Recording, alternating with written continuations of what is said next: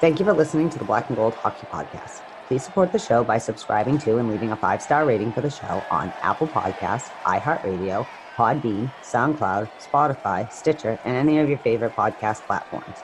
You can also support the show by going to our website, blackandgoldhockey.com, where there's always exciting articles by the BNG writing staff. While you're there, don't forget to click on the fanatics.com banner for a great sports fan shopping experience. Are you done yet? We gotta start the show.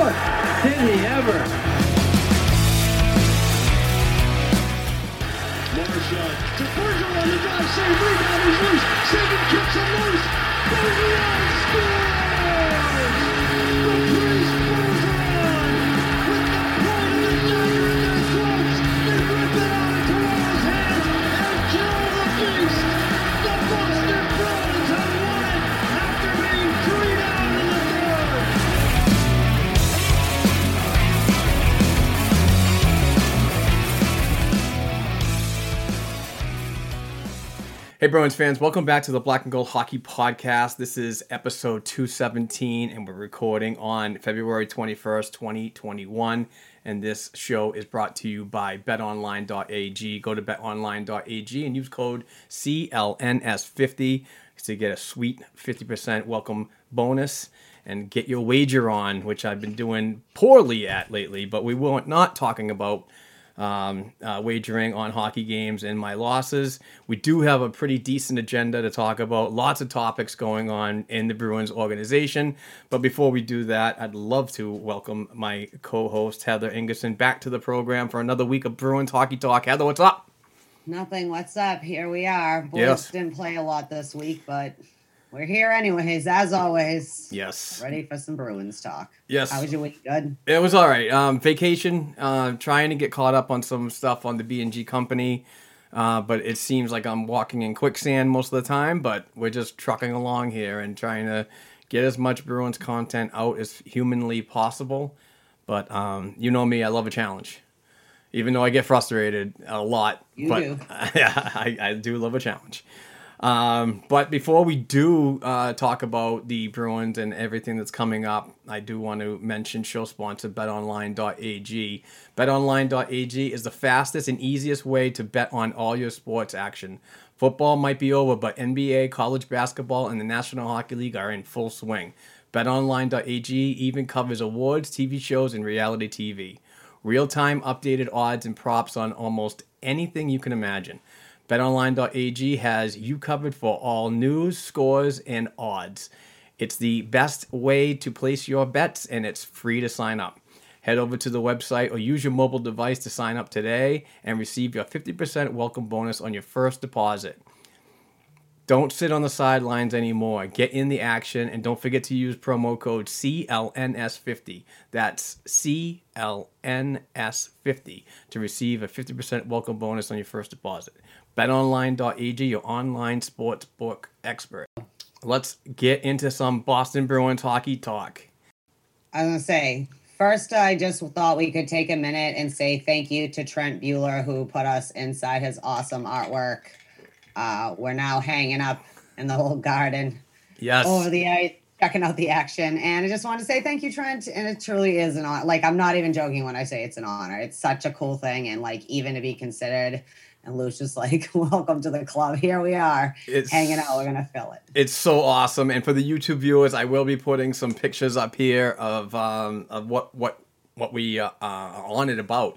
Um, Trent Buhler came on late in 2020 and came, uh, joined us for an episode to talk about his project that he worked on, and it is a table hockey game that he made into a, a shrine of the old original Boston Garden.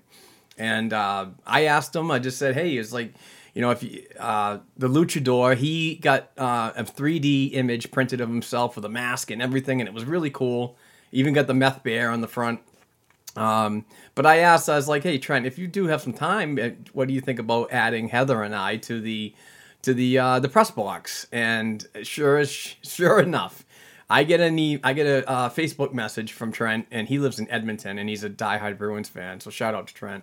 Um, but uh, sent me the images, and I was just, I was blown away. It, he actually has this jersey like in the image, and you've got uh, I think a regular Bruins jersey, which is pretty cool. But uh, I got the gray beard and everything. It was pretty freaking awesome. But like I said, I'll put the po- I'll p- post the pictures right here.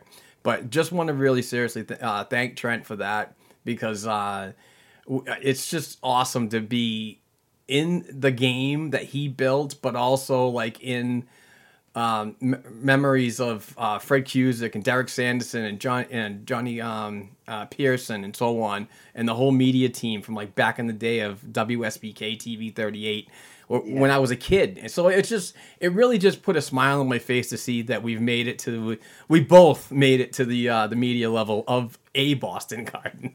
Yeah, that's what it just made. I just it really makes me feel like a kid. I know that sounds stupid. I'm supposed to be a grown up, but like that's all I can think is WSBK TV 30.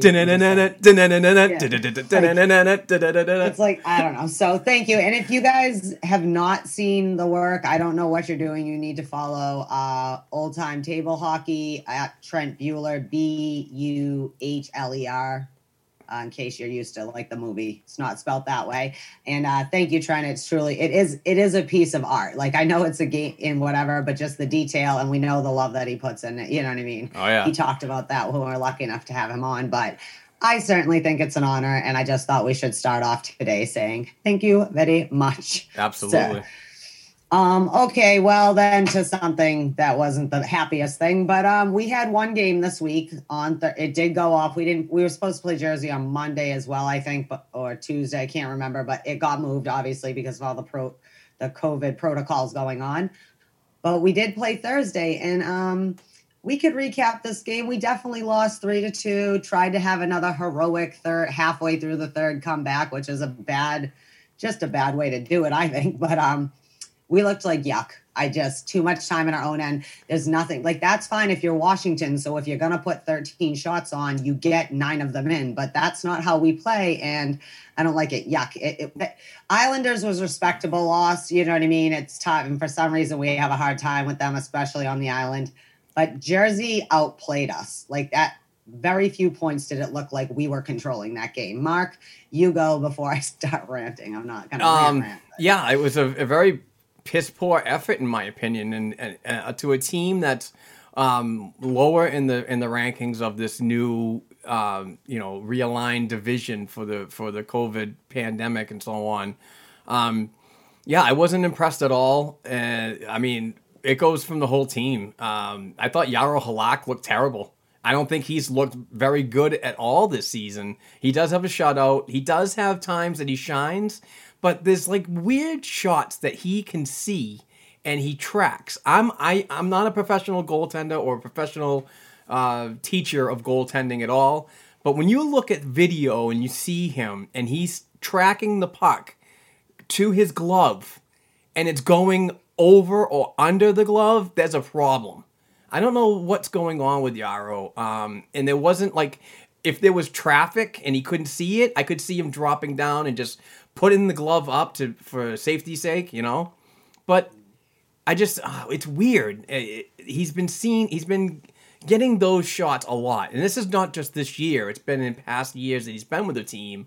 That those easy ones are the ones that are certainly hard to to really get a handle to. So hopefully.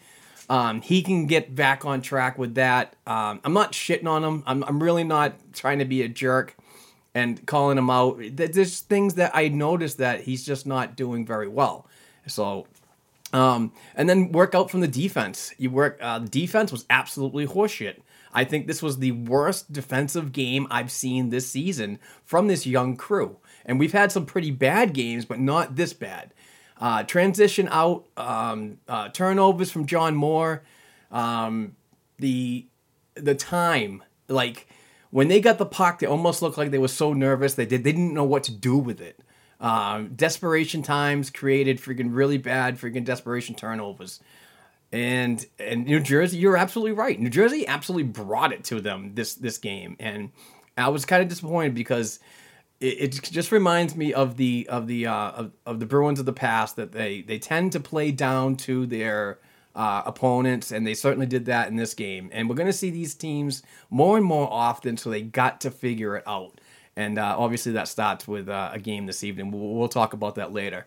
But overall, the I mean, even the forwards, I just didn't think that they were on. Um, they were really going too wide and not getting up the middle enough. It was just a real tough game to watch, and and I know we're going to have these stinkers, but there's uh, every point. Every point is valuable. And uh, you look at the standings, and it's amazing to see who's on pretty much on top right now. Is a team that I would never think that would be there. So, well, I think the last time we played Jersey, they learned they can handle the Bruins, and I agree with you. This is the one of the. I mean, we've had sloppy games or whatever. We have game, you know, but Jersey came to play, and we looked like.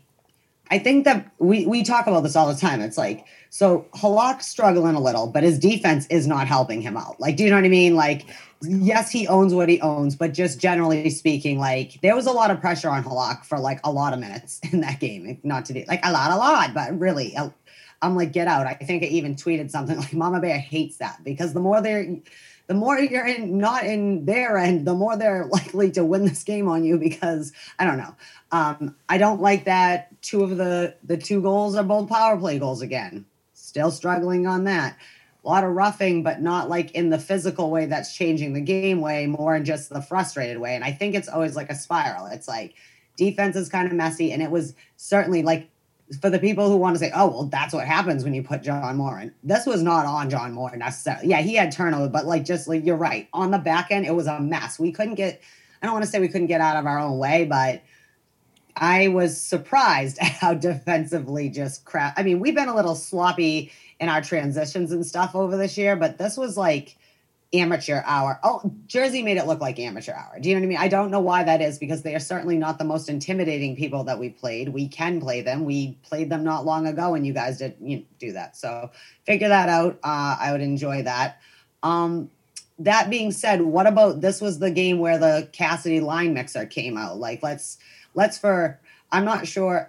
I know there's a reason, and again, I'm not trying to. Bruce Cassidy is Bruce Cassidy. He's smarter than me, and he has his job for a reason. And I do this podcast as a fan for a reason.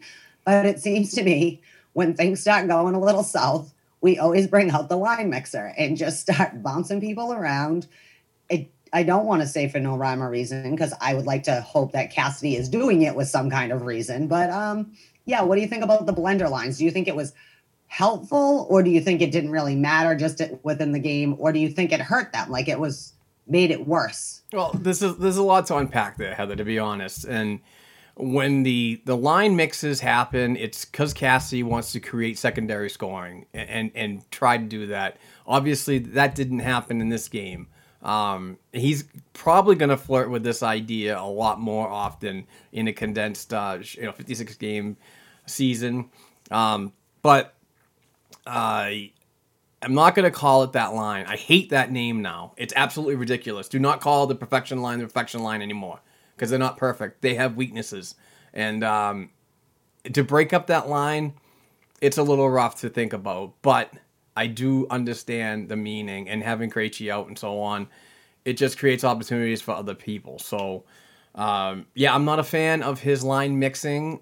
Um, but again, he's got to flirt with something because you have to you have to find consistency somewhere, and if you don't change your lines once in a while, you're never know, gonna know what you actually have. Um, it's kind of pretty pretty bad wording to say, but I, am not a fan of, of him moving anything around. Uh, it, I don't know. I don't know. I'm just I'm kind of dumbfounded on the, that whole thing.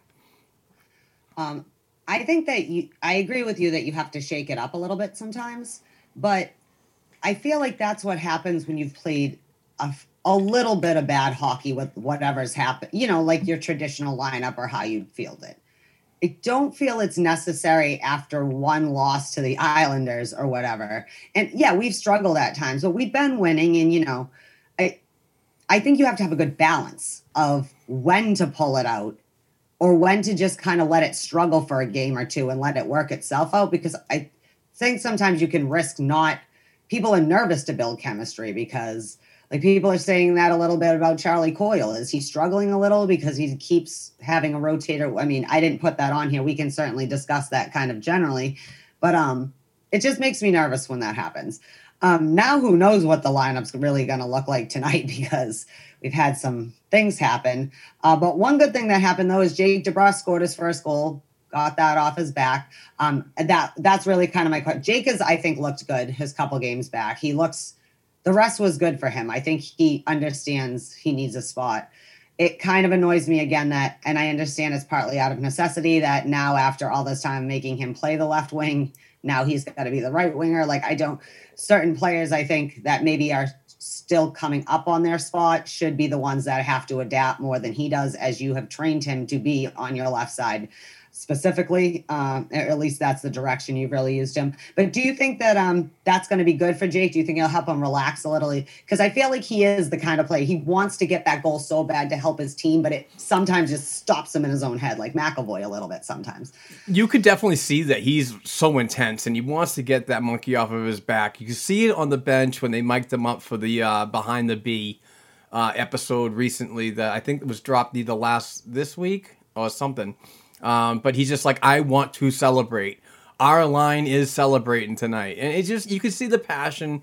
You can see that he's fully involved in trying to be better and uh, wherever he plays, because he's kind of that journeyman up and down the lineup, uh, the top three lines um, lately. And that's probably because of Bruce want, wanted to create some kind of creativity with him and uh, new line mates to get him going. So, but it's good to see him finally get the monkey off the back and I hope it it, it, it continues. It starts a fire under his ass uh, because this is a big year. I still continue, and I know I've said this in the past that this is still a big year for Jake DeBrusk as an evaluation. He signed a uh, a two year bridge deal, and if I believe that if if this year does not work out for him and expectations aren't met from coaching staff and management, um, that there's an opportunity that you could move a player like this to address another need for the fact that he's got one more year of negotiation that can be done uh, with another NHL franchise, the one that the Bruins might be trading with. But on the other hand, I'm a fence guy. You guys know that. On the other hand, if he does really good, then you want to keep him involved. But uh, tread lightly on this one because uh, this this I'm not saying that they're going to suck anytime soon. Hopefully not tonight or anytime soon. But um, you know, if if things don't get turned around like the way the season started, I mean, it didn't start off on the great foot, but it took only a couple games to them get to get back involved into a into a, uh, a run that it, it, that led him to the top of the Atlantic Division. But if they start to slide, this could be a, a time for Sweeney to really address a certain need and I think the panic button is hovering over right now. Not crazy, but something could happen. Um, and if something happens, and he's he's he is young enough that an, that would attract another team, and obviously that that extra year of negotiation on another team could could possibly uh, have a better turnout for his uh, NHL success. But I, I'm still a Jake DeBrusk fan. I want him in the lineup, but I want him to see to be doing much better. But I also know that he can be a leverage piece in any trade deal. Yeah, I think DeBrusk, even when he struggles, is a valuable piece of this team. So I agree with that one way or another, whether it's to increase his own trade value. I just don't want DeBrusk to, if he gets traded, it can't be for nothing. Like he is a major bargaining chip that you have because he is still young and he has shown moments of, you know, what he can be. Uh, he just I think Jake's biggest issue is his consistency. It's not what he can do, it's him doing it consistently. But he's still young. You know, he could, 27 year old Jake DeBrusk could look totally different than 24 year old Jake DeBrusk with a little bit more time. And I think it's funny he oh. calls himself Slim. Did you see that? It's like, come on, Slim. Focus, focus. me up. He's like your friend's fun little brother that's just like kind of a goober, but you know, like in on the joke, but is also like, you know what I mean? Yeah. I, I just like it. I didn't mean to say it that way, but you do know what I mean on that front. Um, that being said, uh, I think Cassidy summed it up in a few of his quotes of kind of how I felt about this game before we talk about David Krejci going out six minutes in or whatever. Um, we tend to overpass a little bit. Yeah, you think, coach? And he said something else, something like we we weren't willing to do what you had to go and get the puck. So I ask you, are we starting to see? Oh, by the way, Jake DeBrusk was a beauty of an assisted unassisted goal. I just props to Jake for the Yeah. first one being a, you know, highlight rail type one. But do you think uh, the Bruins are falling back into some old habits, the overpassing, uh, as much as we want to pretend? Because, I mean, you know, Ritchie and some people have had some points that we didn't expect to help with the secondary scoring problems that we've had. Um, but I feel like maybe we're falling a little bit too much back on that power play, which the same people are key on, but still isn't solving our five on five or secondary scoring.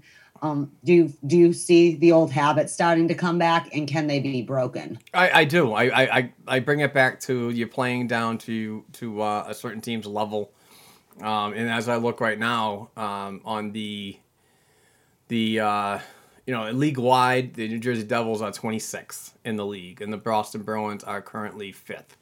That's a league. That's a league um, outlook.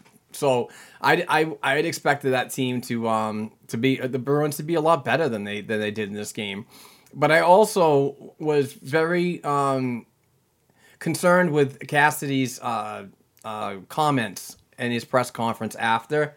So this is this is the tweet that I got from Joe Haggerty that I was not completely thrilled about. Bruce Cassidy, I just thought that they were winning the races and winning the one-on-one puck battles. I kind of disagree on that. But you'd think after four or five days of not playing, we'd be hung- the hungrier team. So we'll address that. That's exactly what I'm talking about when you t- when you're trying to consider a 60 minute effort and uh, and try to beat a team like the New Jersey Devils, who are obviously a little lower in the standings than the Boston Bruins. So that kind of frustrated me a little bit right there. Yes, ultimately it is on the players, but like I used to say with Coach Claude, he can't go out and skate for them though. Like they're they're professionals and they have to do their job. But I also think that we've got a lot of injury going on. We've got the line mixer out and a lot of other factors that probably did not help the poor effort that happened. They can be hungrier, but it also is probably hard to get up for these games. So yeah, you'll address that, but are you going to address it in figuring out how to get the motivation going? Because there might be long stretches of downtime in the COVID world and the COVID season.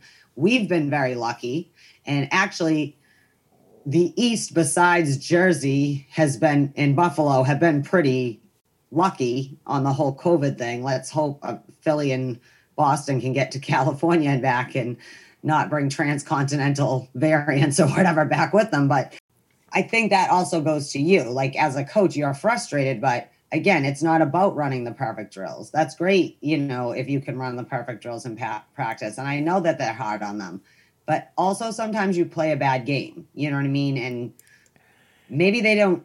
I just mean, you know, when you played like shit. Like I know when I used to dance or play soccer. Like if I wasn't playing well, I knew I wasn't playing well. If we walked off the stage at competition, we knew how well it went by how it felt it went. And It, it maybe comes let down. Bergeron work it out. It comes you know? down to execution.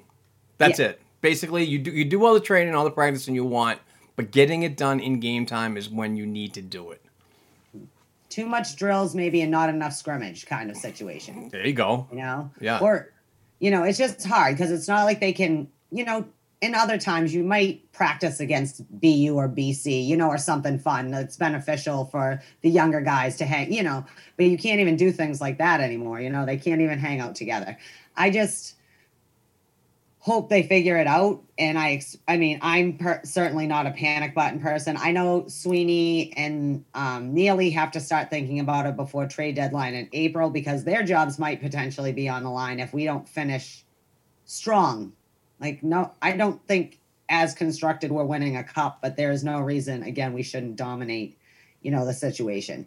Um, that being said, I know David Krejci hasn't scored a goal yet, but he does still have 10 assists this season, and now he's got a lower body injury. I love the NBA. I, I prefer when you just tell me he broke his femur. Every other sport does it. Why can hockey not? It just, anyways, he has a lower body injury. There was no update before they went. We do know that him and Miller did not travel to Tahoe. We'll talk about Tahoe in a few.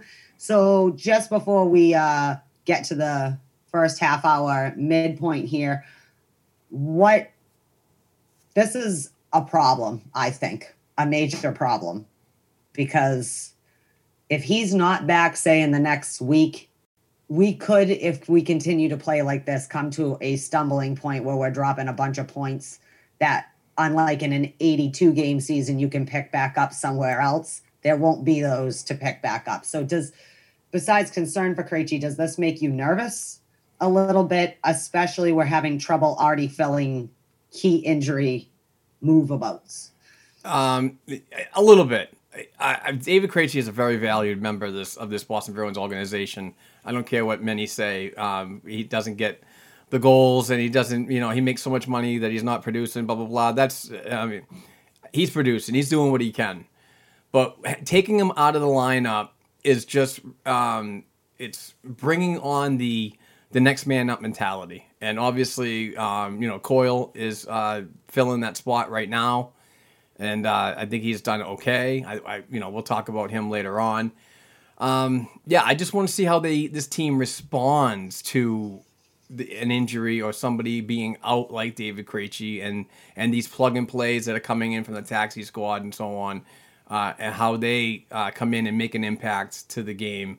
But um, yeah, I mean, if it goes more than a week uh, or you know more than two weeks, uh, this could be a, a definite concern and uh, a panic pusher to address a certain need. But uh, we'll see. I mean, we, we, we got to go day by day by right now with the uh, with the information that we're getting on the injury. And I know it's so you know it's so cliche to say upper body, lower body, but I think that protects the player also because if he's not. If he comes back at eighty percent and can still play and be somewhat effective, another player can't take liberties on a lower body or or, or, or like attack a, knee or whatever. You know what I'm saying?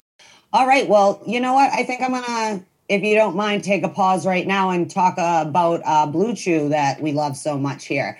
Uh, we love hockey. Our listeners love hockey. We um, also know that people love sex. They love great sex, and when they get the opportunity, they want it to be the best that it can, right? But sometimes, maybe, gentlemen, Maybe you're in bed and in your head you're going for the overtime goal. You're buzzing like the cups on the line, but you don't even get a shot off. You get the game loser, but that's okay. You can you can fix this. Let me tell you about Blue Chew. Blue Chew is the first chewable with the same active ingredients as Viagra and Cialis. You can take it anytime, day or night, even on an empty stomach, so you're ready whenever the opportunity arises. It's prescribed online by licensed physicians, and you don't have to go to the doctors or wait in line. It's even cheaper than a pharmacy, and they ship it to you in discreet packaging, so there's no awkwardness and you don't even have to leave the house. Blue Chew is the fast and easy way to enhance your confidence in bed where it counts. And black and gold listeners, if you go to bluechew.com, that's blue like the color, and put in the promo code black and gold, all three words, all caps, you will get your order for free. You just pay $5 for shipping and handling. That's right. So go to bluechew.com, put in black and gold all caps, and you'll get your first the shipment in for free. All you got to do is pay $5 for shipping and handling. So the next time that you're going for the game winner in bed, maybe you can hit the netting so hard you properly pop the Gatorade bottle up off the top. Thank you. Let's get back to the hockey mark. Yes. Yes. If, anybody needs some blue chew, it's the Boston Bruins right now. Yes, the, I would appreciate. they need to they finish. They need to finish. Blue Chew. yeah, that's true. They are having a hard time finishing a lot. Concerns me. I don't like that. I like boys who can finish. Boys. I'm just saying. all right. So, in all seriousness, back to the hockey. Uh, so Lake Tahoe turns out to look beautiful. I mean, we can talk about the issues with it, but the scene with the rink and the they got snow and the backdrop, and it's just like, Oh my, it's beautiful. It really is. Not as beautiful as like the Stanley Cup, but like her ugly stepsister thing. How do you like it? I I enjoyed the first period. Uh, it was it was uh, it was challenging. Let's put it that way. Um, they are playing. Um, I, I believe Lake Tahoe is technically located even above Denver, Colorado, which is the Mile High City. Correct. Yes. So Okay. you're closer to the sun, and it, it happens. I mean, this, this, but the backlash of people, and um, I'm not going to mention names or anything like that, but people were like all excited about it, and then all of a sudden the ice conditions happened, and then they hated it. They just flipped on everything. How could the league do this? This is such a joke. This is embarrassing. This this issue of ice and sunlight has only happened one time in 30 outdoor games. Come on, folks. Let's not hmm. let's not toss this into the barrel, this idea into the barrel just because of a a minor problem, you know, and hopefully that minor problem doesn't go into tonight's game. We will talk about that. But I, I liked the scenery. That I mean, you're right next to the lake. There were people out there in boats. Um, it was funny that it was funny still that so many people uh, were believing that they could play the game on the lake itself. I was just like, I don't even think that freezes. I think it looked really awesome, but I can understand how it is that no one accounted for putting a hockey rink in the mountains in the in the winter because I mean we're New Englanders. When you drive, there's snow glare, there's things like that. You know, uh, I think Darren Dreger put out something like that's why I don't paint lines in my backyard rink. Okay, like I'm sure it was like a joke, but at the same time, okay, that's haha. But this is the NHL; they can't not have face-offs and stuff, you know. Yeah. But I, I think I can see that little bit of frustration, like no one considered what would happen with all the snow glare and everything. Um, Tuukka, I had seen a quote that he had texted the other goalies, and they said it's not, I, which I can imagine. It's just white, solid white, probably from the goalie's perspective. But you couldn't get much closer to the lake than that if you were going to play at the lake. Yeah. I wasn't sure how much of the lake you could actually see. I figured you'd see the mountains and stuff and still be pretty, but they it looks very beautiful. That being said, I am pissed off that the Bruins game is now on at 7 p.m. tonight on N- NBCSN instead of on regular NBC. Therefore, doing exactly what we always talk about. And I understand the mothership probably was like, we're not pushing whatever repeat we're playing, which seems stupid. You'd think you'd want fresh content. Americans love sports, you know, and right now we're in between football and baseball seasons, so all you have is hockey and basketball. Really, I mean, and you know, soccer starting up and stuff, but still.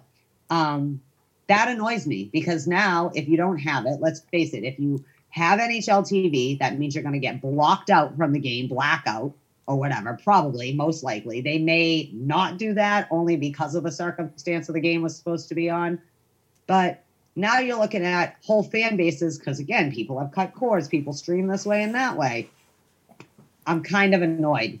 I'm annoyed because A, it doesn't look as cool at night. I understand why they have to do that because the ice conditions and just generally the sun is too much. But I do think maybe next when we plan the outdoor games, we do have to consider the setting that we're putting it in. That like if we put it outside by an actual lake and nature, as opposed to in uh, Notre Dame Stadium, the different dynamics of how to keep it cool and whatever. But that's beautiful. I, I'm I'm annoyed. I'm annoyed. Do you think it's a big deal though that the Philly and Boston aren't going to get to practice on the ice? Uh, that was because of um, the uh, conditions Snow, before. yes. They had snow that night, and they canceled the practice. But practice did go uh, at a local rink um, that day, so they did get there to stretch their legs, get some training in uh, to prepare themselves for the uh, f- for the game tonight. But I do understand where you're coming from, Heather, and you know, uh, ice that's covered is different from ice that's out in the out in, in nature. So um, practicing on that could have been a um, you know if they could do it uh, would have been the way to go because you learn where your your your ice weaknesses are and so on. I mean, hopefully it's not that bad. As I mean, that, that was bad. I mean, when you see a referee just gliding along doing like one mile an hour and trips toe picks, or a player Uh, it's just uh, that was that was bad, and I, I could see the fans' um, frustration with that too. But I just don't want to toss a whole the whole outdoor game idea because of one time out of thirty that it, it might have failed a little bit. So, um, yeah, there's been gen there's been i mean you're definitely going to have different ice outside everybody knows that you're at the mercy of mother nature I do, I do think like maybe the sun factor wasn't quite they probably just hoped they'd get a cloudy day. It's winter. You know what i mean? It should be overcast some clouds up in there. And then it was a nice clear beautiful day. But i don't think we should throw out outdoor rings. I do agree with the narrative that maybe we have um overdone like they're not as special or as they were because they started with like we did it one time and now we had two different ones and now we got the heritage and now maybe a little too much. Or if we're going to do that make it like outdoor hockey rink in north america and let every team play maybe a home and an away game like a home and home series versus someone close to them and each have that when fans can get back and just maybe one weekend you know make it a North America hockey weekend and while that, you know, everyone gets in on the piece of the action and the money. It doesn't have to necessarily be the fan fest of the Winter Classic with like the carnivals and all that, but each city could make it their own and what they wanted to do. I- and also, go ahead. I know that um, on on on Hockey Night in Canada last night with Chris Johnson and um, and Elliotte Friedman.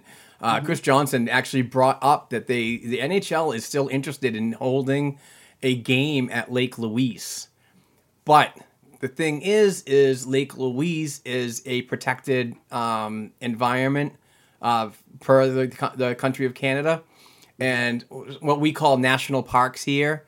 I'm not sure what they call them up in Canada, but having an event like that, you're not allowed to have any advertising going on because it's it's it's um um country Like protected. public.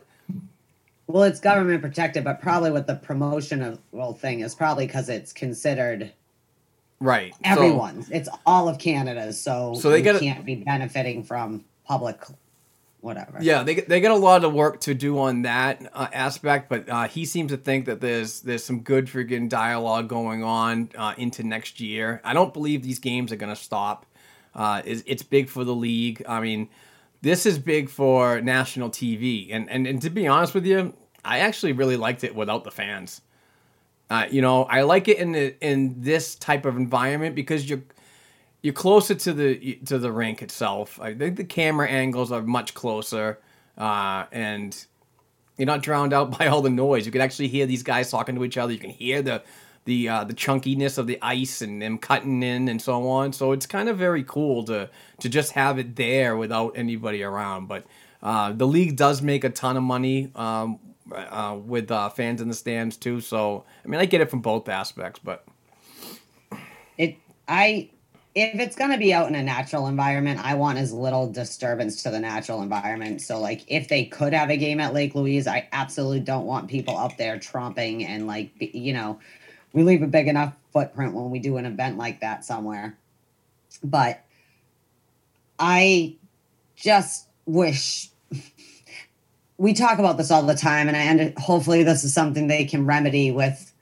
um, the n- new contracts, you know, for television going forward. But certain things should be on the big, like, had it been planned a little better, or not blaming anybody, just like things happen. You know what I mean? I'm not putting blame on anyone.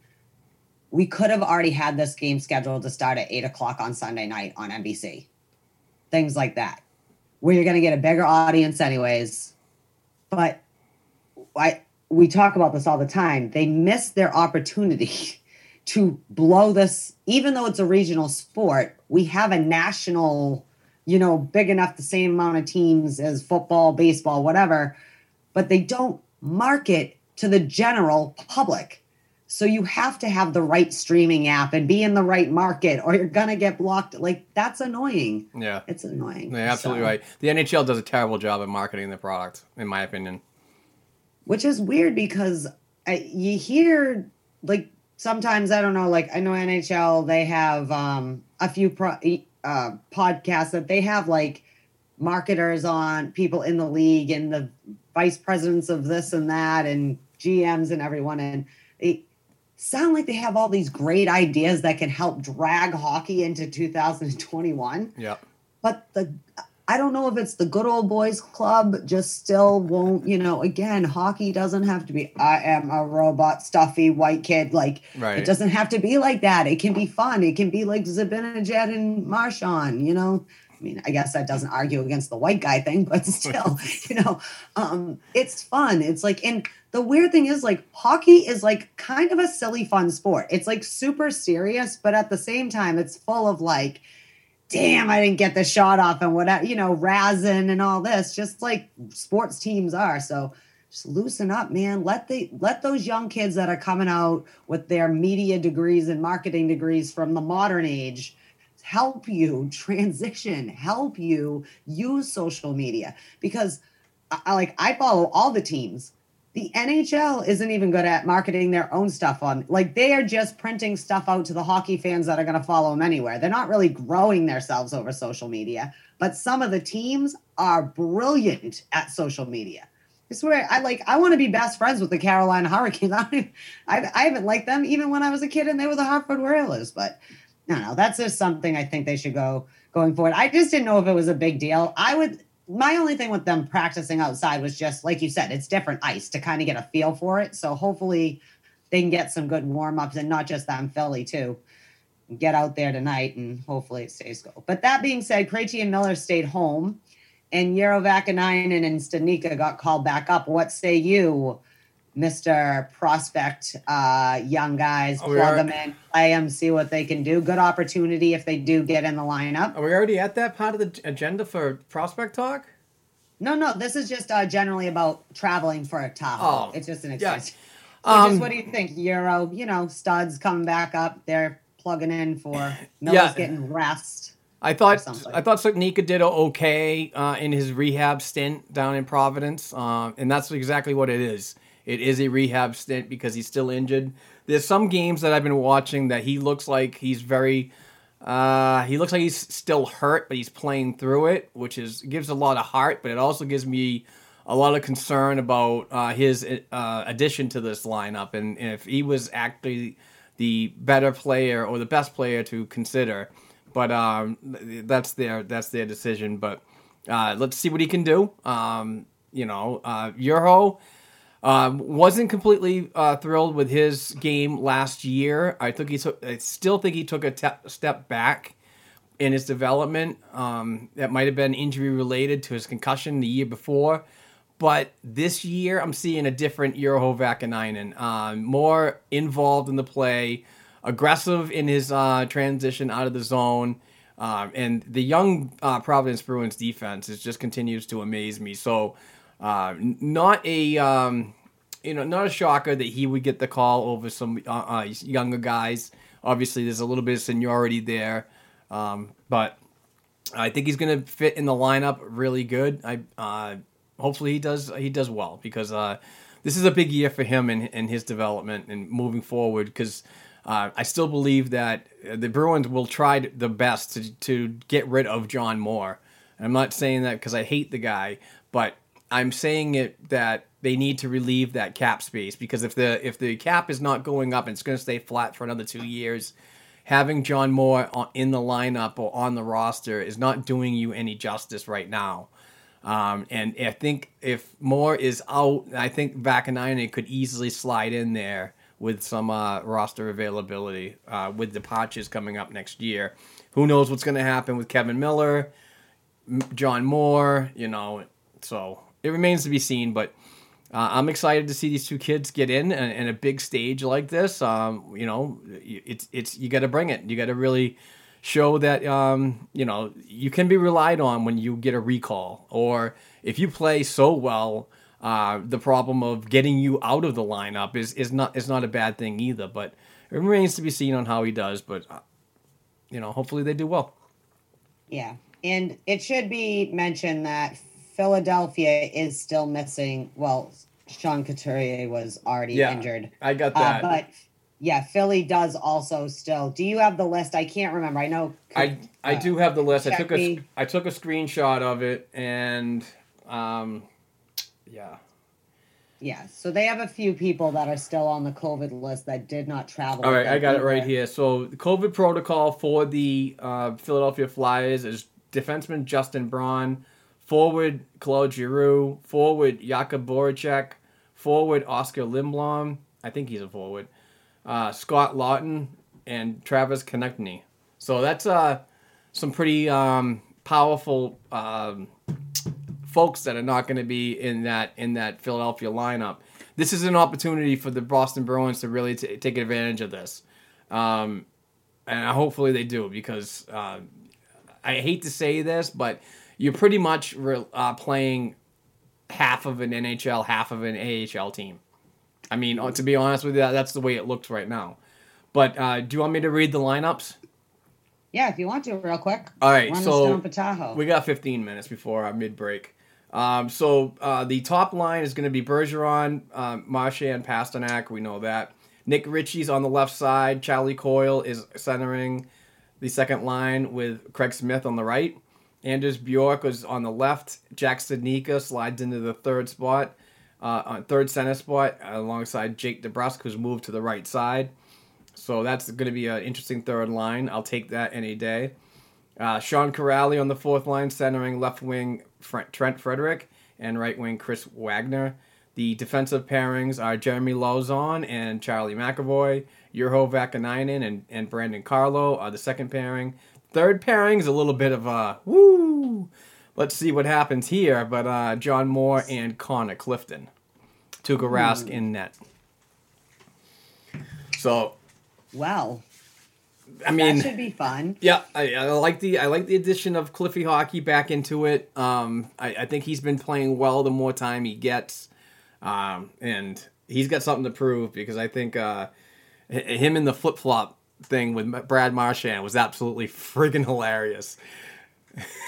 Brad, this is what Brad Marchand does when he is bored: is he chirps his teammates and everyone, everyone. He just is on social media scrolling like, "What witty Oh, dude, thing- last night was amazing. Oh my god, He was all over everybody.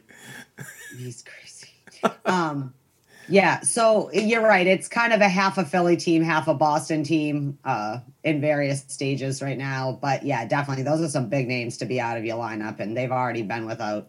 I mean, I'm surprised Philly has survived this well. I mean, they lost a major piece, you know, uh, Selke winner actually, and uh, we're missing some pieces.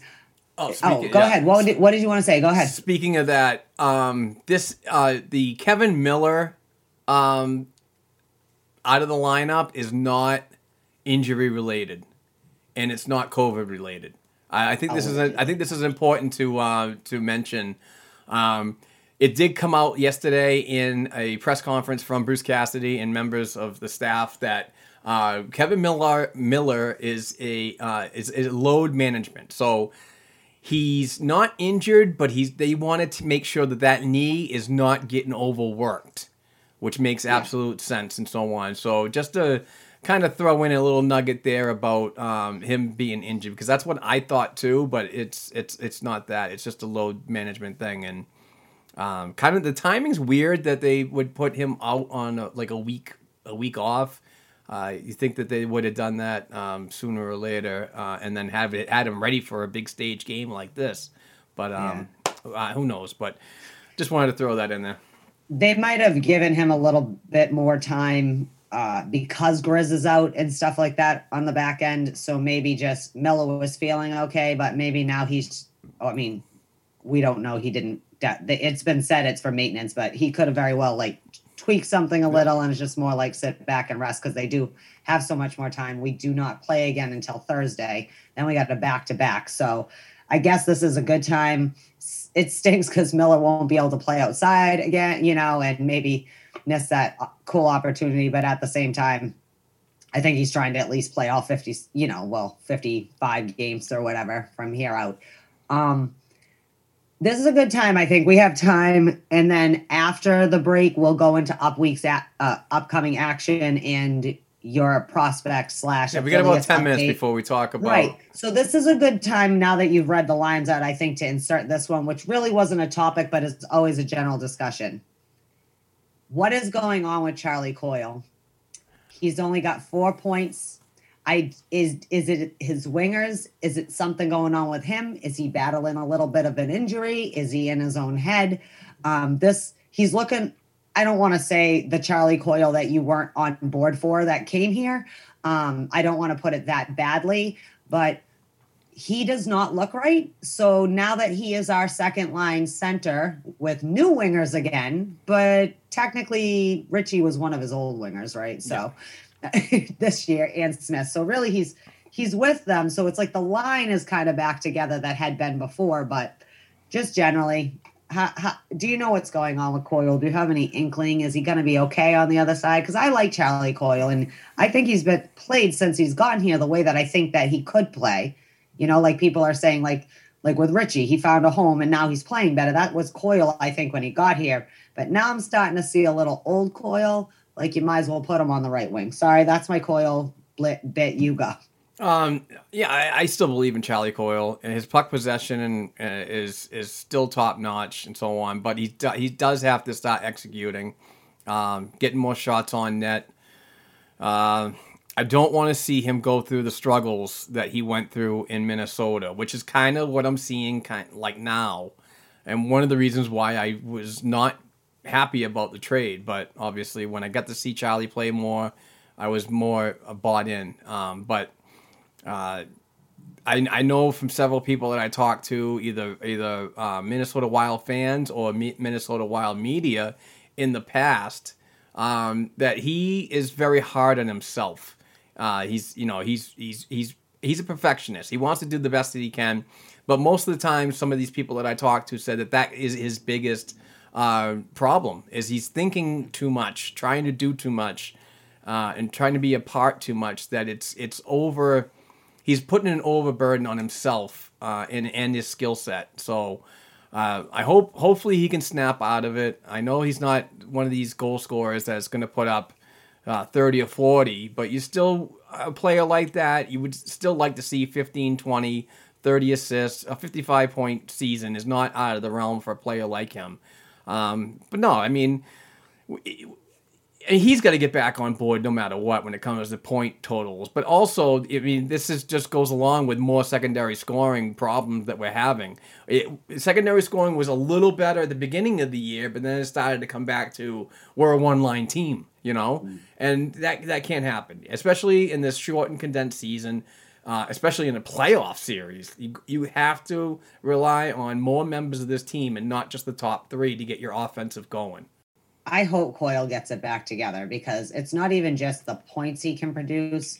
He's that player, like when Sean Kuraly's on, that just kind of is like, come on, guys, like, you know, and gets it going. It not necessarily with like, you know, getting like McAvoy and Frederic and them get get chippy when they get a thing and they get it going that way. But Coyle's kind of the like follow the leader. Come come on, boys, we're gonna we're gonna get on the board and well, hopefully that'll trigger everyone else. And I feel like he's just got like something little of his pep in his step seems to be off. And maybe that is if he's in his own head, he's a perfectionist, struggling a little bit. Um, maybe it's just the situation. I mean, I like we talked about the team has kind of taken a step back defensively.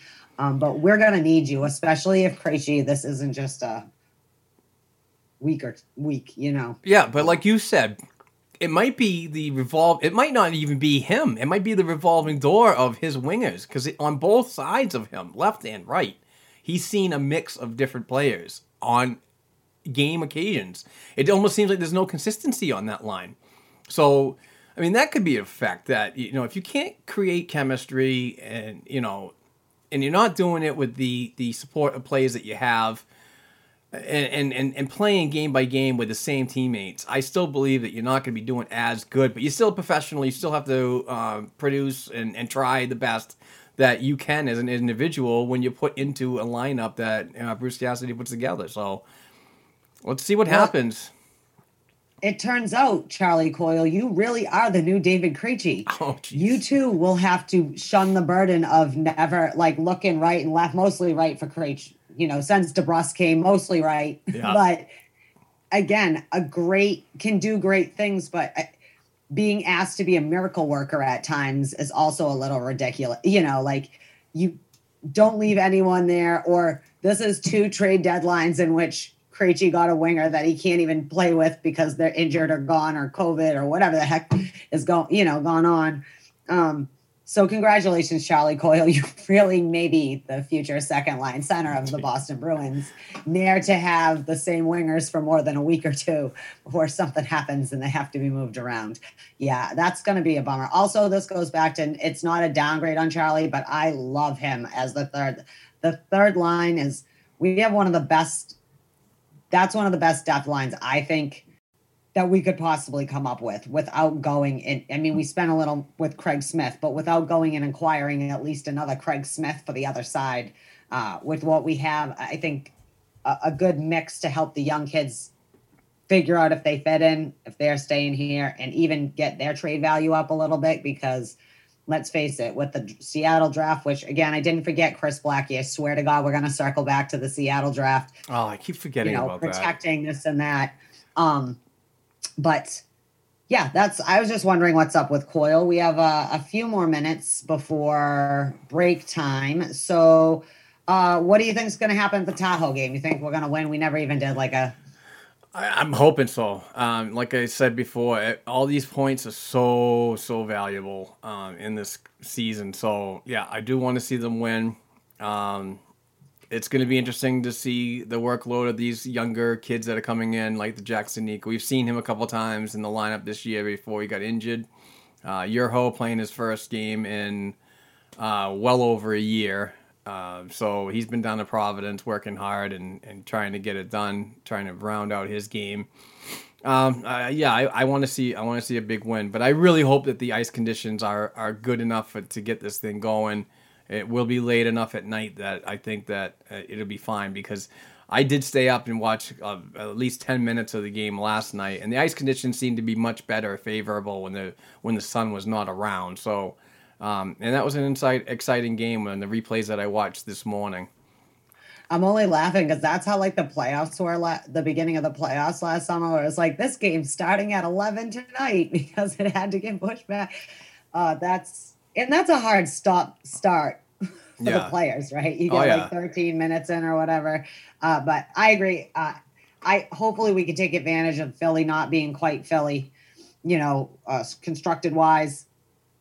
And hopefully Urho has a good. That's a big. I just was saying that's a big pairing. Brandon Carlo and Urho Vakkanainen. That's some big boys right there. Yeah. Uh, hopefully they can use it. Uh, and yeah, I mean, as uh, most importantly, I hope all the players, and by all the players, I mean mostly Boston, but also Philly because they're in our division, get back and forth safely. No one gets an unnecessary ACL tear for some bad ice or something like exactly. that. And uh, that all the boys, and also I guess Vegas and Colorado, but they got less place to go. They could drive home if they wanted to. there. Um, That's just true. saying.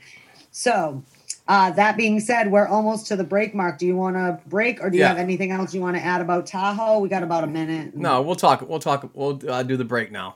Um, Okay. Let's let's hear from our friend and and and um, uh, distributor of these awesome uh, Boston Bruins related items, hand signed by alumni and current team players. But he is Bruce Sullivan, and he is the owner and operator of Boston Sports and Music Memorabilia. Go check out the website. I mean, sorry, go check out Facebook uh, and and follow and like or whatever uh, Boston Sports and Music Memorabilia. He does uh, giveaways every week where if you share uh, one of his items and you like it, you get involved into a drawing, weekly drawing, and he gives away hand signed stuff all the time. To get involved, definitely, definitely do it. I, I won some stuff, and I also buy all of our Patreon hand signed jerseys that we give away every month. We've given away two so far.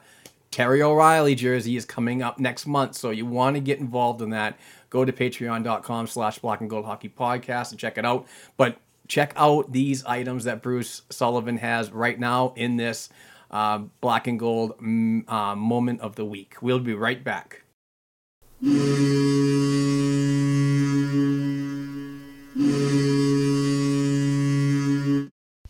Hello, Bruins fans. This is Bruce Sullivan from Boston Sports and Music Memorabilia with our black and gold memorabilia moment of the week. Beginning this week, we are showcasing items from our most recent private signing with Bruins nine time All Star, NHL Top 100 player, and Hall of Fame legend Brad Park, including authenticated jerseys, photo displays, and custom special editions, all as part of the Brad Park Hall of Fame collection. This week, we offer a hand signed, dual authenticated puck with Brad's signature and Hall of Fame 88 inscription for just $35. We are also showcasing a Terry O'Reilly 16 by 20 Boston Beatdown autograph special edition with dual authentication, custom framing, matting, and oversized 11 by 14 photo for just $109. For more information on our dozens of Bruins hand signed pieces and your chance to win free memorabilia each week, check us out at our Facebook page, Boston Sports and Music Memorabilia, or email me directly at bostonsportsandmusic at gmail.com. And be sure to tune in each week right here to the Black and Gold Hockey Podcast. Let's go!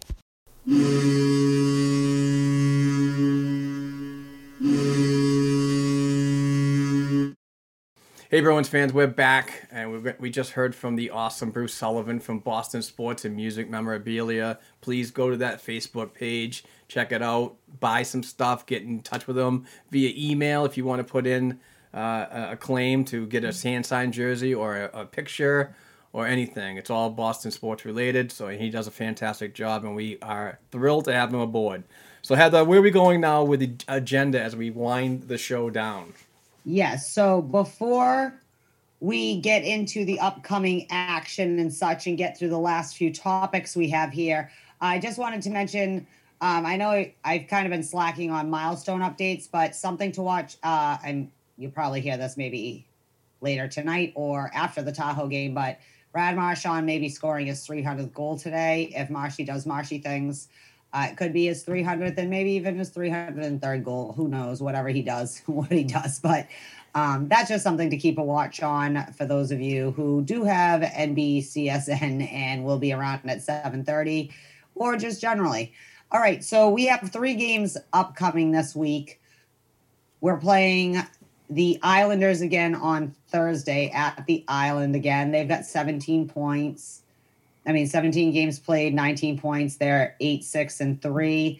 Uh, they're 4, 0, and 1 at home, so they play really well at home. Um, we've lost to them twice, 1 nothing, and then uh, 4 to 2, which was the yucky game last week. They're 5, 2, and 3. So the Islanders seem to be pulling themselves up a little bit, playing a little more steady like they knew. And uh, Friday, February 26th, and Friday, uh, Sunday, February 28th, we're playing the Rangers Friday at 7 uh, at Madison Square Garden. And the Sunday game is actually at noontime. So we probably will be recording when the game's on, or we'll figure that out how to get around on that. Uh, the Rangers are 6, 7, and 3. They've got 15 points. They're losing, though. We've won both times we played them. We beat them 1 nothing. The last time we played them on the, the 12th of February, and we won 3 to 2. That was one of those overtime wins. Uh, they are not so hot at home, so hopefully we can take advantage of that. Um, and that will be the upcoming games as we continue to play the same teams ad nauseum over and over again for this entire season. Uh, yeah, so hopefully we start a win streak today and we can continue it into next week. Another long week of no Bruins hockey. Keep it together, Bruins Yeah. fans. Yeah, we can that- do it. That's a bit of a concern for me, and and what I said about Joe Haggerty's tweet uh, uh, about what what Bruce Cassidy says is they had four or five days of no game time, and they should have been ready. Um, these these mild stretches of days without Boston Bruins hockey have got to be um, you have to be attentive uh, and and be prepared. Because obviously the Islanders they don't they they're not messing around when uh, these two play each other, and um, the Rangers, you know they're they're a beatable team, and we have been able to take care of them uh, throughout the season so far.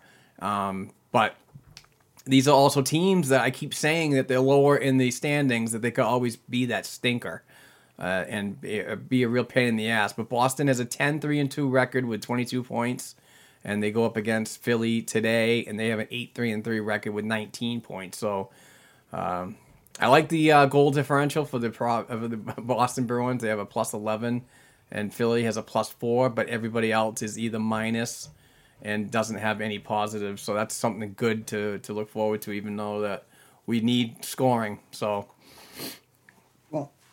all the all the goals are being scored in the Canadian Scotia North Division Yeah, or whatever. so that's really it. Um, Connor McDavid is just disgusting. he is I that just, that goal last night was absolutely freaking just oh unreal. I saw like the funny thing. It was like McDavid four Flames one or something like that. Like it's, it just, I he's just he's a pleasure to watch. We've been very blessed to have seen some great players over the years, and he just really is, really is fun to watch. So. Uh, that being said, uh, Mark, uh, as for future players, do you have a little uh, prospect slash affiliates update? I don't know what to call this, but Mark's weekly Minor Weekly pro, update. minor pro minute, which would probably take a lot Minor- longer than a Mark's minute. minor pro minute. I'm gonna write that down. Um, the Providence Bruins played one game uh, last week, and it was uh, a one to nothing win on Friday, February nineteenth. I streamed that game uh, live stream with my friend Dan Rice uh, and, and he, Dave Dave Rice from. Uh, over in England, which was kind of cool that we sat down and, and did that. And surprisingly, I got to tell you something, which is weird. Surprisingly, his feed was less than a second away from mine, and he's in England. But when I do games with the dump and change guys, like Boosie's a minute and a half, and he's like 40 minutes away from me, which is absolutely crazy that we were right on the stream. So that was kind of cool to have him aboard. But the Providence Bruins got a 1 nothing shutout. Uh, Zach Senyshyn got his second goal of the year. Dan Vladar played really well. I thought he this was his coming out uh, game because when he played in the first game for Providence, being sent down, I didn't think he played very well at all. He had some tough times tracking the puck. Not in this game. Gets the no no against the Bridgeport Sound Tigers. But the uh, the Providence Bruins play this afternoon at 1 p.m. By the time you're hearing this, this will probably be over. But I am live streaming that game. They play the Hartford Wolfpack at 1 p.m. I said that. Uh, and the rest of the week, they play Thursday, February 25th against Bridgeport, and they play Saturday, the 27th, to round out the month of February against the Hartford Wolfpack. Um, so let's get to some stats to get, give you guys an update. Jakob Lauko has played in four games. He's got five points. That's one goal, four assists, and five points, and he has been really good uh, so far this season. Zach Senyshyn's got two, one and three numbers in four games. Cameron Hughes has been playing well. He's got one goal, two assists, three points. Uh, Jack O'Shan, defenseman, which I really like, uh, him paired with Brady Lyle. I mean, th- this pairing is the third pairing, and and I kind of think it's almost the better pairing. Uh, call me crazy, but um, no, there's some good things that are happening. Oskar Steen's been playing well. Cooper Zech's been just a truck. That guy's an unbelievable. Uh, Robert Lantosi's been playing well. Uh, Paul Carey's been a real uh, good player as that veteran leadership and the captain that this team needs. Samuel Asselin has just been unbelievable flying all over the place. This kid is absolutely on fire. New member Alex Olivier Voyer, uh, he's got a goal on the season, but he's like that big. He reminds me of a bigger Marchand that just gets in your face and just that he's like a big power forward, and I think he's been playing well. So, um, uh, an, an injury update on Curtis Hall. Curtis Hall, uh, he was playing for the um, Yale Bulldogs in the NCAA Ivy League. Obviously, the Ivy League shut down uh, their operations due to the COVID, and um, he had needed a place to go, and he signed uh, an entry level or an AHL deal with the uh, Providence Bruins. And uh, played in one game and didn't play the whole game. Mark Diver was in the house at the uh, uh, New England Sports Center in Marlborough, Massachusetts, and noticed him uh, halfway through the game that he was up in the stands uh, in in dress clothes. Uh, so he's week to week with uh, some kind of either upper or lower body injury. I'm not totally sure on that, but um, that's pretty much everything that's going on. Jeremy Swayman, I'm sorry, Jeremy Swayman's been playing well in net. I, I did say something about Dan Vladar's been playing good. Uh, and even going down to the East Coast League with um, Kyle Keyser, he's been starting to really pick it up in his games with the Jacksonville Icemen. So uh, lots of good things going on in the uh, in the prospect world with this team, and and I look forward to uh, seeing how this Providence Bruins club matches up against the Hartford Wolfpack today in Hartford, um, because this is the team that it's only a three team division.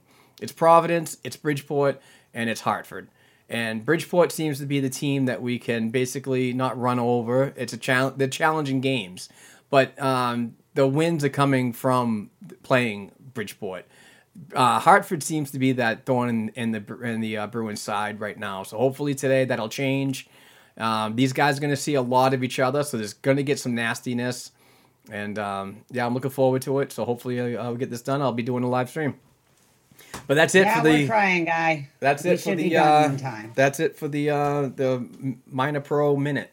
It's probably right, like that's four. from now on. It will be Mark's minor pro minute. That's what we'll, we will. we gotta we gotta from figure we gotta here going. we gotta reschedule that one. It's gonna be more than a minute, so we'll figure Well, yeah. something out.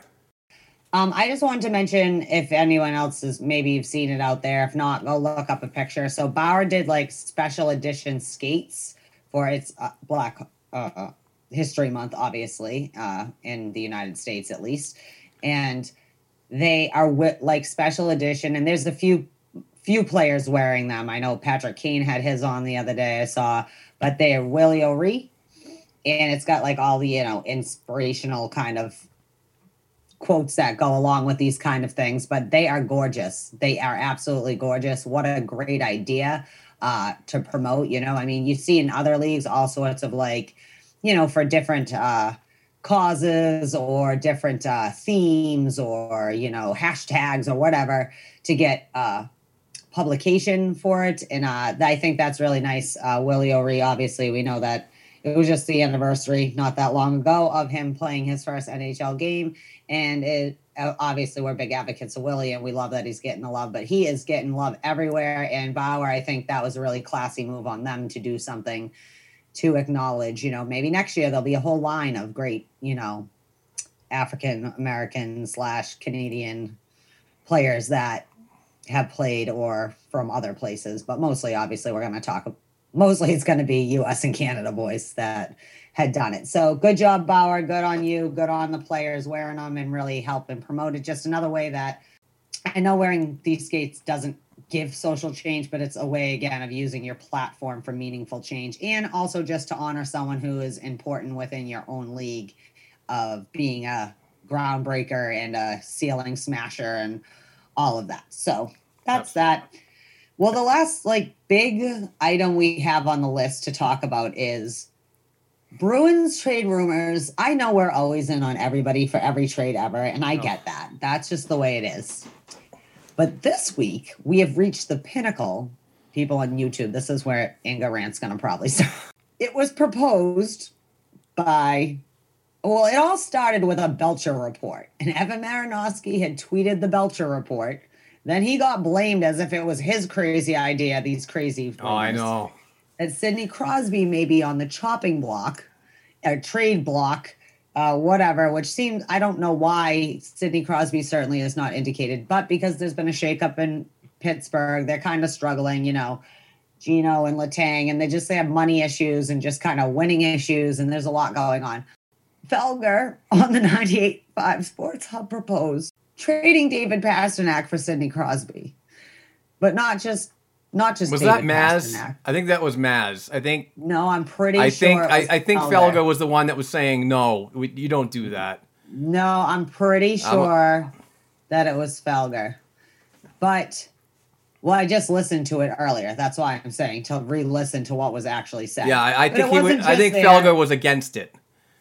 So It was on all of the ones though they talked about it. Now, I have to say, Toucher and Rich is very reasonable. They are the one spot besides the Sports Hub Hockey Show or listening to Judd and Bob before the games that you're going to really hear hockey talk because it's always Patriot season on 98.5 Sports Yeah, Hub or annoying. Brady season. Like, go away. Brady doesn't even live here anymore. I'm not saying never talk about him, but when there's basketball and hockey going on, most of your four hours should not be spent on the Patriots quarterback situation. Just saying. Um, anyways, it's crazy. Um, do you know what we would have to give up? Not just David Pastrnak to get Sidney Crosby, um, it's just okay, Mark. You need to go so I can formulate So, my brain. so what's going on here is it, it's it's it it won't work. You you can't figure this out in the cap because Sidney Crosby makes some pr- pretty significant money.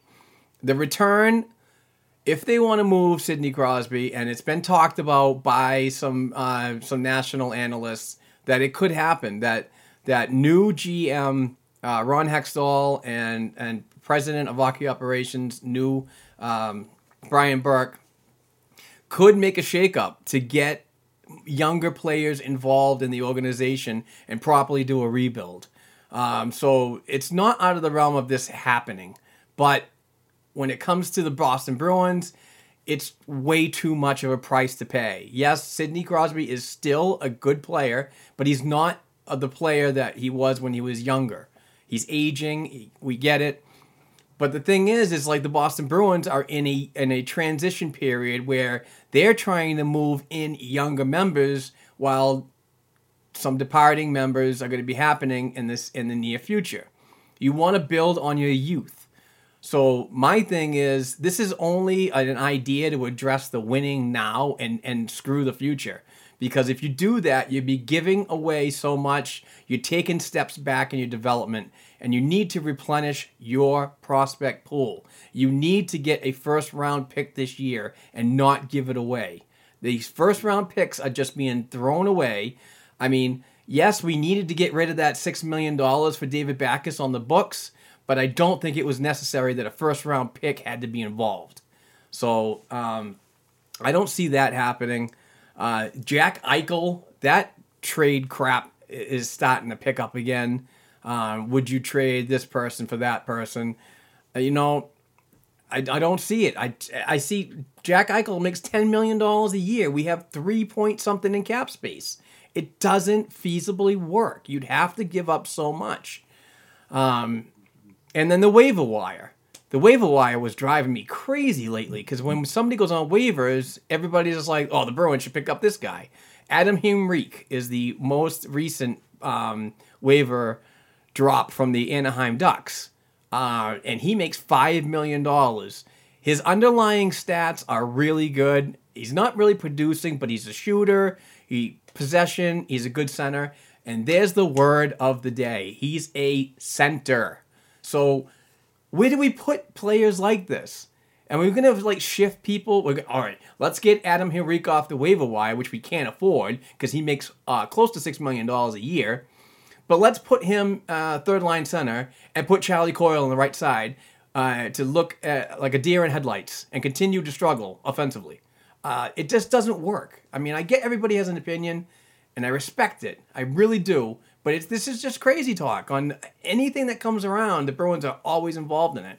So we'll see what happens. I mean, I mean, the Eichel thing is just drives me absolutely nuts because of the dollar value. You'd have to get so much off of your current roster to make that addition come in. Doesn't make much sense. Sidney Crosby's going to cost you your future. Like whatever you think you're trying to build. That's a DeBrusk and a Bjork and a Carlo. First round, and a second on round. And on.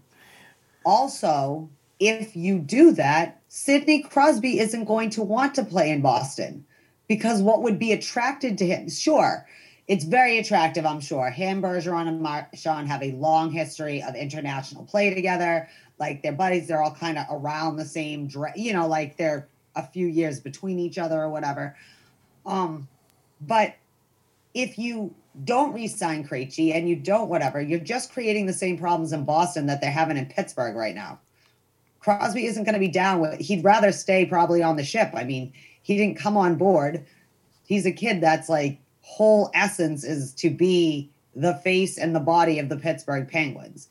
That being said, I don't think he's going to be very happy about the mumblings of like, you got to dump Malkin, you got to do that, you know, because good, bad, and ugly, Sid and Evgeny are a team. You know what I mean? They're kind of the backbone. And I know it's not working out for Pittsburgh, but I just feel like that's not going to, you can get all the young talent in the world, but then you're still waiting around for three or four years for the kids to really develop and get going. And I just, it is too much of betting the farm for I mean, again, are we trading for 23 year old Sidney Crosby? Because if we are, then we're talking about a different situation as far as I'm concerned. And he's still Sidney Crosby, but like I say, it's really Connor McDavid's world, and we're all just living in it. Um, but yeah, that that just it's too crazy. And I'm sorry, this just goes. I am not surprised to hear this shit on 98.5, the Sports Hub, which is really the Patriots land and sometimes Red Sox and every. They do like the Celtics, but certain shows. And that's not, I, I like some of their, like Zolak and Bertrand. Again, when Zoe's talking hockey, I don't feel like he's a total idiot. Uh, but again, I just, I'm going to take my sports light and stick with Toucher and Rich, who do talk about hockey pretty regularly. They have people on talking about it. And I don't know why, like, why do we listen to it's the weirdest dynamic with sports radio in Boston. And I would argue the other sports radio uh, is starting to suck too because it's the same bullshit starting to, you know. Yeah.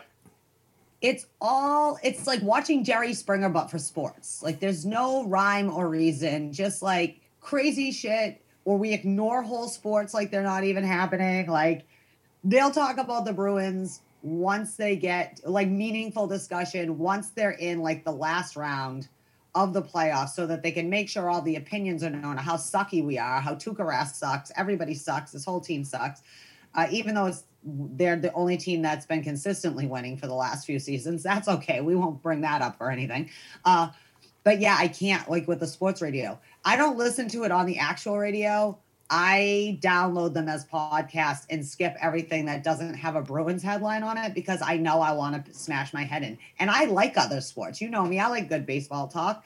I just I can't deal with that, Yeah. man. I checked out on can't. 98.5 when I um, text. I texted them in when they allowed texting back in the day when they first started, and it was uh, uh, Gresh and Zoe. Remember that? Yeah. And um, and I, I I went in and I was like, well, I want to talk about this, and then all of a sudden I get the text back from Gresh, and he said, oh, it's um, it's football season. We don't talk about hockey till March.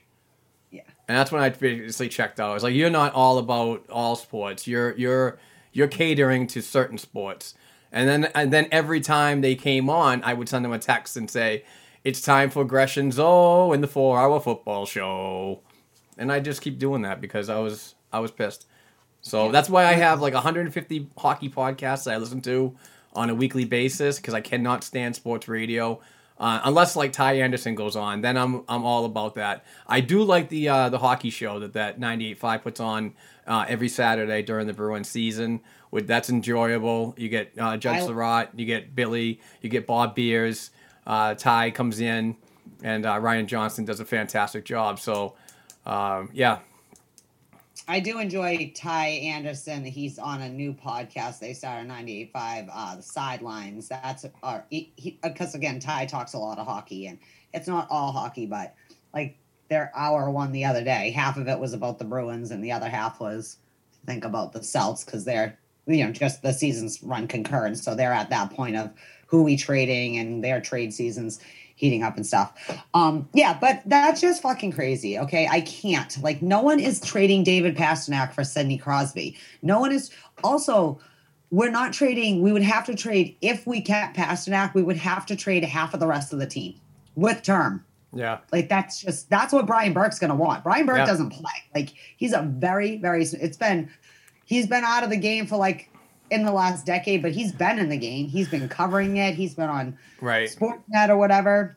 That Pittsburgh, that. Pittsburgh organization is not in a win now motto. They're in a building uh, Yeah. stage, so they're not going to want to take on players that are not going to stick around in their organization. They want to have some terms so they can talk to them and get get some familiarity with each player as they move forward and see if we want to retain each player's rights as we try to rebuild this organization. So I don't see it happen. I just I just see it you know, some people love the trade talk. They get off on it. I, I just don't. I find it very annoying that y- you could throw out a name out there without doing any proper research on, on websites like Puckpedia or Cap Friendly. And, and you see a number that you can see, and you see a number that a player is making, and it doesn't jive. Let's put a square peg in a circle.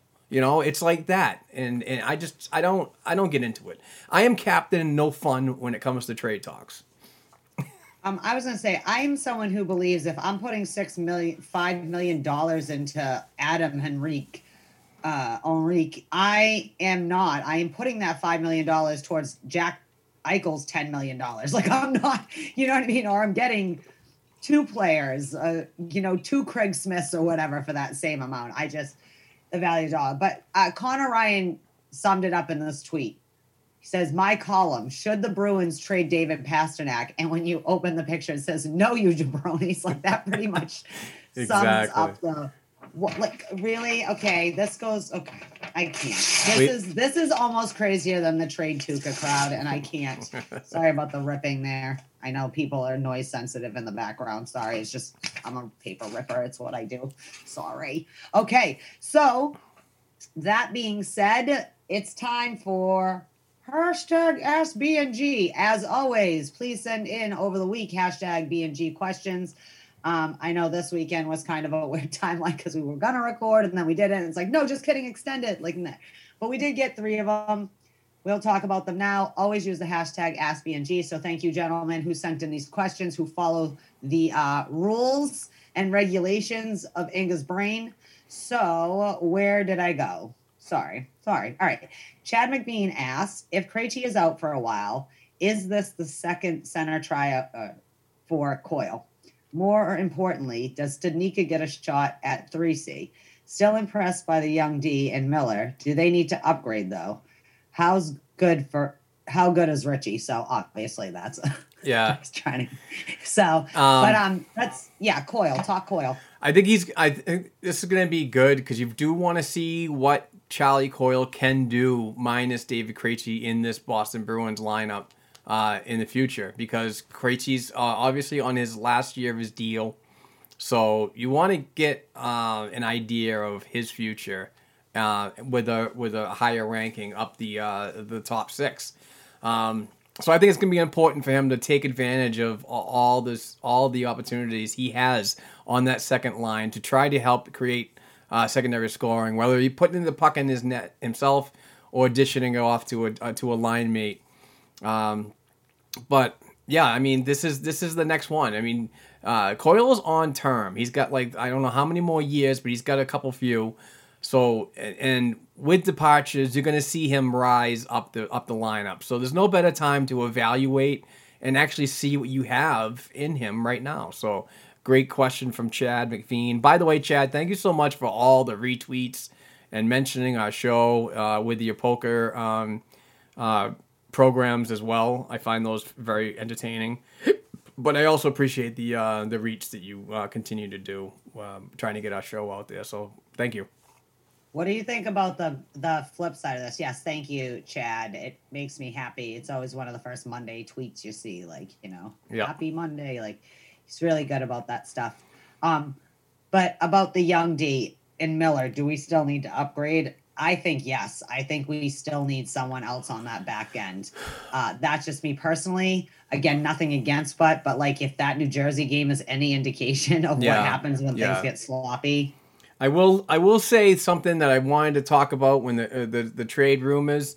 Um, Nashville Predators defenseman Matthias uh, Lindholm uh, has been um, is a really good defenseman, and I mean he comes at a decent cap number, which I don't have available right now. But he plays on the left side and so on, so he's been gaining some traction on on some things. Uh, I think Pierre LeBrun wrote an article in the Athletic about Boston possibly being one of the top teams that could uh, inquire about him and get him. Um, so it it it's going to be interesting because David Poile um, pretty much came out, or somebody in said that there's three members of that uh, organization that are untouchable, and one of them was Pekka Rinne, which I thought was weird. Guys coming down to the end of his career and uh, Ryan Johansen, and then somebody else. I don't know who it was, but pretty much anybody else on that roster is is available to move if the if the price is right. So there's another one. It's like how much more do you need to give up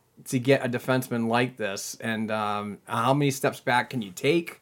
I don't know, but uh, I mean, any addition to the lineup is good, but it also puts into a retrospect that when you come on to the Seattle draft, another defenseman coming in is is a defenseman that you're going to have to unprotect, which which would be Brandon Carlo. It could be Charlie McAvoy. I know that's not going to happen, but these scenarios can come up.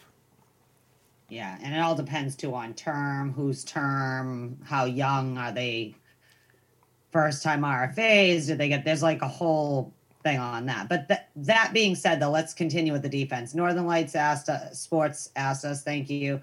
Uh, said good morning. With injuries, lack of scoring, and experience on defense, who should the Bruins be targeting in a trade? At you know, say for defense. Uh, have a great show and enjoy your Sunday. Um, I still think we need someone like I. I know like Sami Vatanen hasn't been playing quite himself this year. He seems to be getting it together a little, but a player like that, that's very versatile on the back end, but has some real experience. He's not too old, but he's not too young.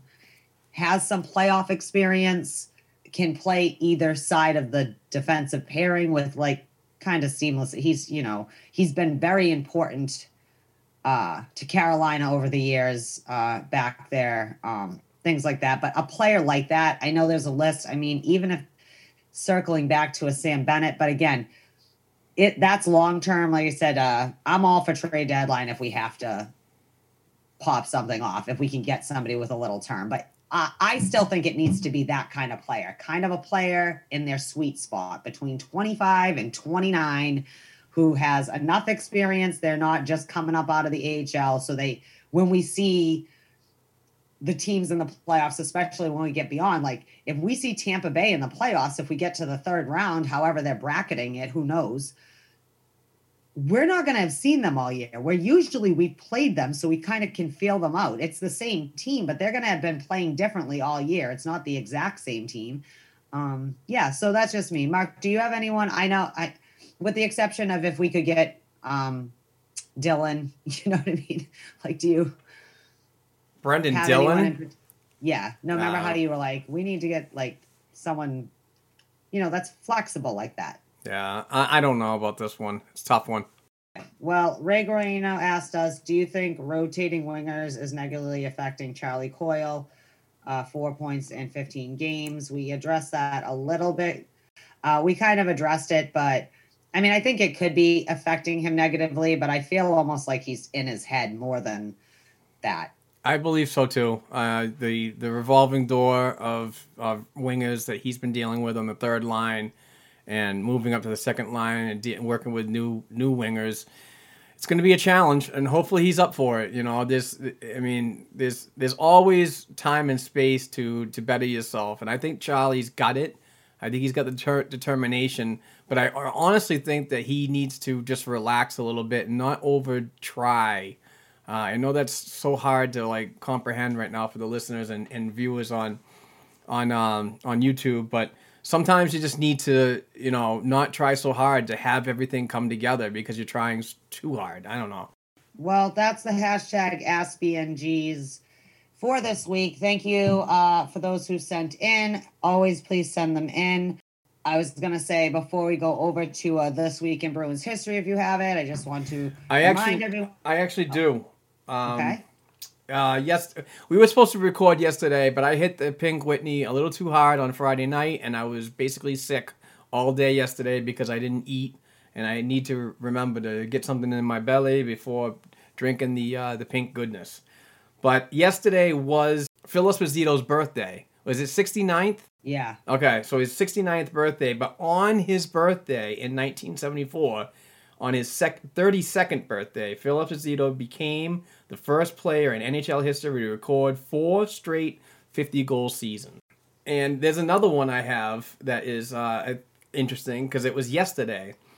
On this day in 2019, the Bruins acquired Charlie Coyle from the Wild in exchange for Ryan Donato and a conditional fifth round pick in 2019. So I thought that was pretty cool. So both of those come from the history guru himself, Mr. Mike Commito.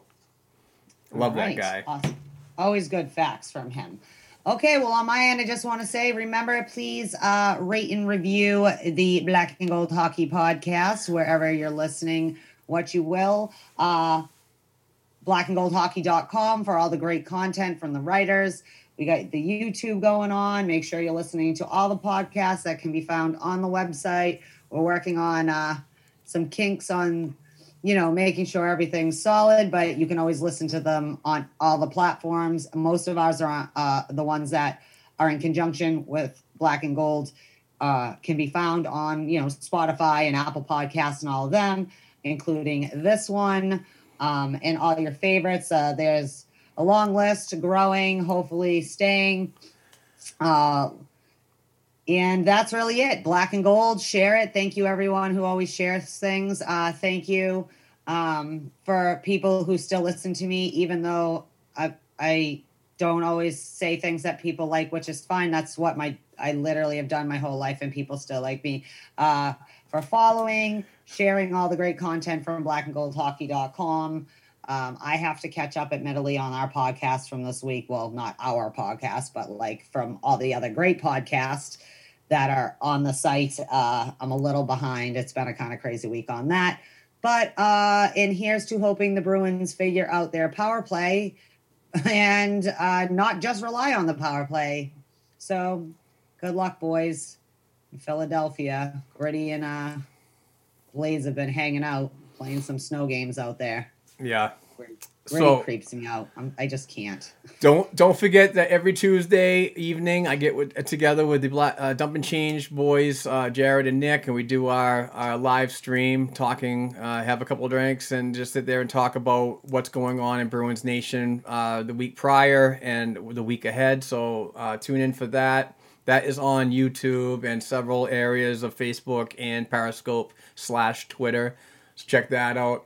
Uh, Patreon, please, uh, if you're listening, uh, please donate one dollar uh, per episode to get involved in our Patreon giveaways. That is at patreon.com/slash Black and Gold Hockey Podcast. We give away a Bruins item once a week. Every time we record, we give away a Bruins item, but we give away a hand signed jersey once a month, and we have a great list. I just got three jerseys in this week. One is Phil Esposito hand signed jersey. The other is a Johnny Bucyk hand signed jersey. And the other one is a Rick Middleton hand signed number 16 jersey. And we also have other jerseys that we're going to be giving away throughout the year. Uh, so I have jerseys up to September, I believe. So we're looking good in good shape. But to keep this thing going and to keep the giveaways going, I take uh, half of the money and put it towards B and G stuff, and then I take the other half and I roll it over to uh, to buy more prizes. So it's just one dollar per episode, and you could uh, spend up to six dollars. It's a very minimal uh, cost, but we would certainly appreciate the help, and in turn, give it back give it back to you guys because you guys are are the best financial supporters, and we really appreciate everybody. But this week's winner is so funny. Um, Slapshot Sweethearts, uh, Shannon Walsh. Uh, she, her, and Meg do a fantastic program, um, uh, podcast, and they do live streams and everything on the Belly Up Sports Network. She signed up today and won. I mean, it's amazing. So, congratulations to Shannon Walsh. I will be getting in contact with you as soon as possible to get you your Bruins related item. She's a Bruins fan, and Meg is a sharing. Like they're doing the like follow train for keeping up with the Bruins Flyers craziness or whatever. oh yeah. So thanks for always mentioning us in your thing. I need to be better at knowing how to do those kind of things and like adding in. I always heart things like that, but Yeah. I will uh, try to get more in. But so thank you. I literally that was weird when you just said her name because and I was just reading something Yeah, from yeah, them. So No, because we love the be- sweethearts. before we started recording and I was get, setting up the studio here, I, I looked at my email and she signed up to be a Patreon. I was like, oh, that's very cool. I really appreciate that and everybody, obviously. But it was kind it was even stranger that I freaking put all the names up in the wheel of freaking winner, and and bam, she won. So she's like literally the first like ever winner we've had that signed up in one day and still won the same day. So congratulations to Shannon. I'll get you your Bruins uh, item out there soon. She's a diehard Bruins fan from the Boston area, but I believe living down in the DC Metro. So, with that being said, I have to get ready for a live stream of the Providence Bruins um, Hartford Whale Hartford Wolfpack game. so yeah, wow. Um, That'd be awesome. but listen, I just want to thank you, Heather, for another great week. I really appreciate this. Uh, I thank everybody at B&G. We're a freaking small sports media company, but we're churning out the content uh, uh, on a daily basis on the website, and we're churning out uh, podcasts on the podcast network every week. So please go to blackandgoldhockey.com and check out all the stuff we have to offer. But again, please be safe. Um, all the listeners, we really appreciate the retweets and moving our stuff forward. If you can't donate, and, and help us financially. Your shares and retweets are really meaning a lot to us. It's just like cash when we get to reach a further um, uh, audience out there. So uh, please be safe. Let's go Bruins. Let's get this done today against the Philadelphia Flyers on Lake Tahoe or located near Lake Tahoe. And then uh, upcoming week against the Rangers and the Islanders in another New York trip. Let's get this done. Let's get back on track. Charlie Coyle, get some points. Jake DeBrusk, get consistency. We're going to roll here. But thank you very much, everybody. We will talk to you next week. Peace.